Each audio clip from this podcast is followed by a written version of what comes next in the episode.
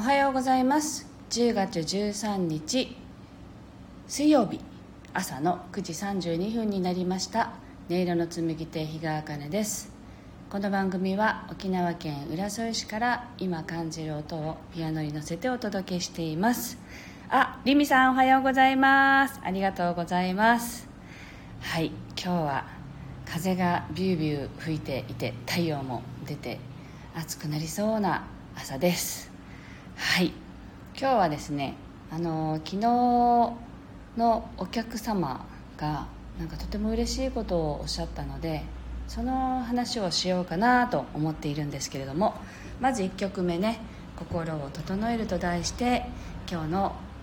音楽を弾いていきたいと思います。ぜひ呼吸に意識しながらご自身を感じながら聴いてください。あゆきさんおはようございます。いつもありがとうございます。では弾いていきます。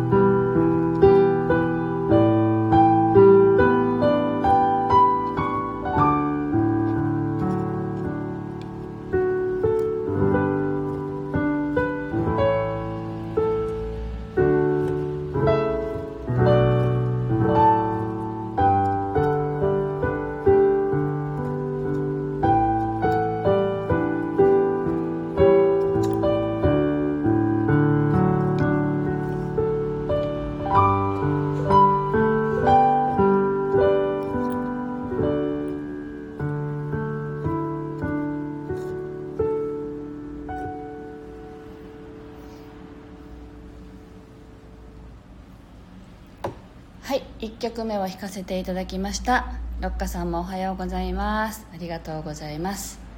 はい。今日はお題を作曲についてにしましたけれどもえっと、昨日の午後あの Zoom でセッションを受けてくださった方がですねあの県外の方だったんですけれども初めてお会いする方でその方はあの YouTube でね私の音楽を聴いてあのお申し込みをされていらっしゃったんですね。でどうやって見つけたのかっていうね 話を聞いたんですよその方に。やっぱりあの、まあ、今県外の方はほとんどの方があの YouTube を見ましたって言ってあの私のその音の処方箋っていうものを受けてくださる方が多いんですけどでどうやってでも私の音楽にたどり着いたんですかっていうまあね検索してすぐにあの上がってくるわけではないのでどうやって私のところを見つけたんですかっていう話を、まあ、必ず聞くようにしてるんですけれど昨日のお客様はあのある時夜全然眠れなくて、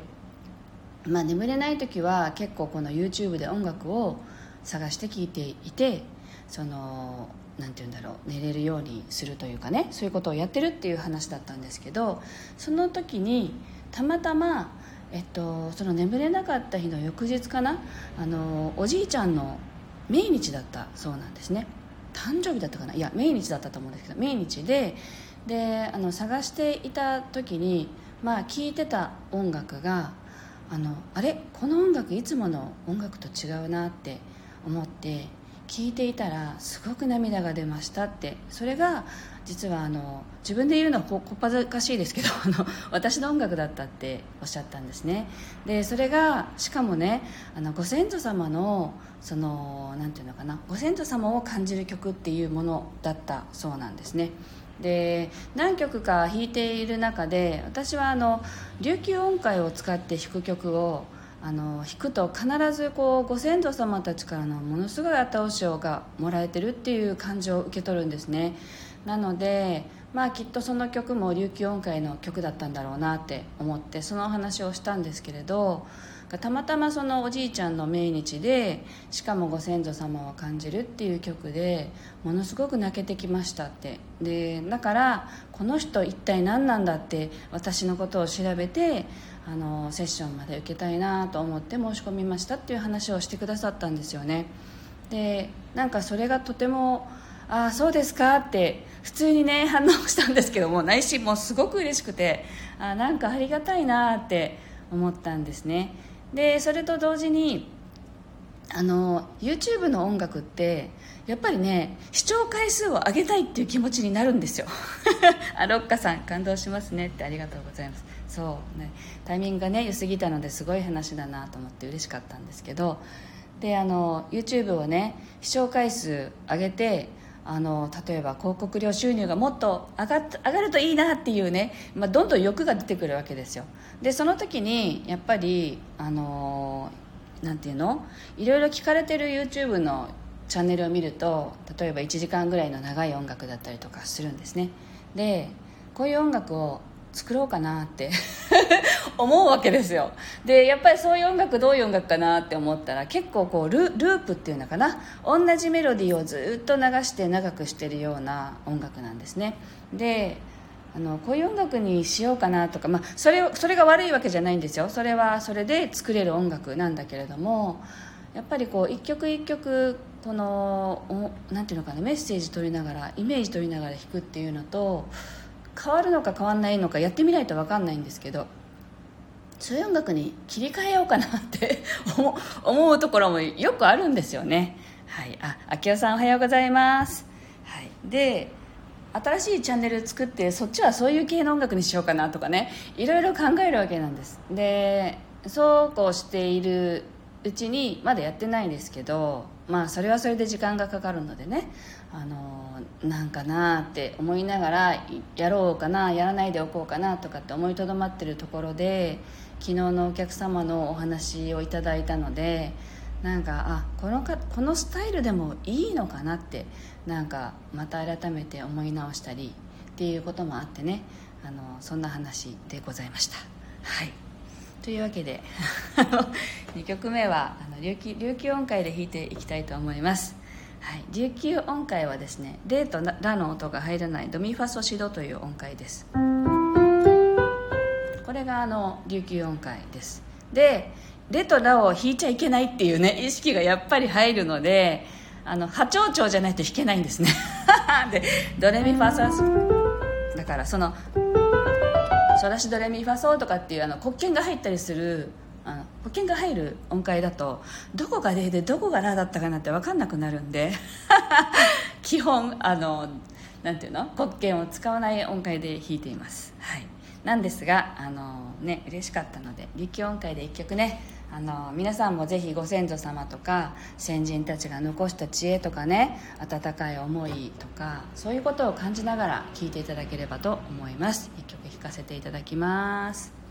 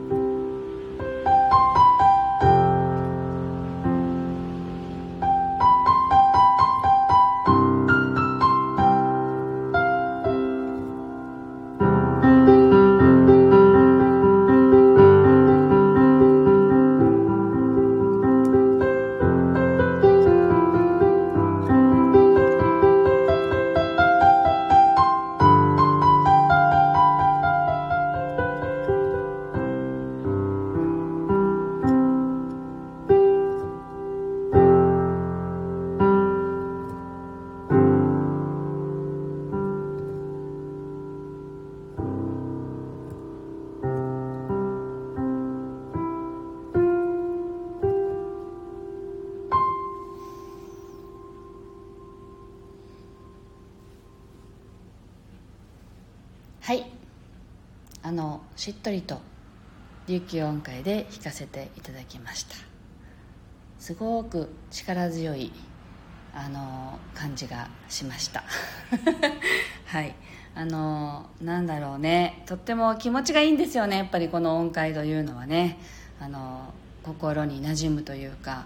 懐かしい感じだというかね。そんな気がしています。で私の祖母もねあの祖父もあの三味線を弾く人だったのでそれもあってやっぱりね心地いいというかねあの聞き慣れた音階ではあるんですよね。でもやっぱりピアノで弾こうとするとなんかあの音ね 間違って弾いちゃわないかみたいなね、まあ、間違って弾いてもいいんでしょうけど なるべく間違えたくないなってやっぱり思いながら弾くんでねすごいあの神経をね 集中させて弾いてみました。はい。あリミさん。私はあかねさんの音色の波動に導かれるように聞くようになった一人ですと。あありがとうございます。ああ明夫さんも心地いいですねって嬉しいです。はい。六花さんからもね美しい旋律といただきましてありがとうございます。はい。というわけで今日はねあのお客様からねとても嬉しいことを聞いたのでなんかやる気が出たというか まあしばらくこのスタイルで曲を作っていこうと思える話だったのでこちらでもねシェアさせていただきつつ、まあ、琉球音階がそのお話のね発端だったので琉球音階で弾かせていただきました。では今日はここまでになります。はい。今日も暑くなりそうな沖縄ですけれどもなんかね結構県外も暑いっていうね話をよく聞くのでまあ、暑かったり寒くなったりしてるんでしょうね。夕方朝晩のねあの気温差があったりするんでしょうけれどもお体に気をつけながらお過ごしください。今日も聞いてくださってありがとうございました。また明日耳にかかりましょう。